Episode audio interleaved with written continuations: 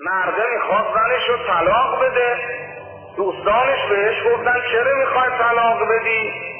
گفت مرد که سر ناموسش رو میاره پیش غریبه فاش بکن به شما چه؟ خانوم رو طلاق داد عده طلاق تموم شد خانوم رفت شوهر کرد. یه سال بعد با رفقا یه جو مهمون بودن. دو تا ازش پرسیدن.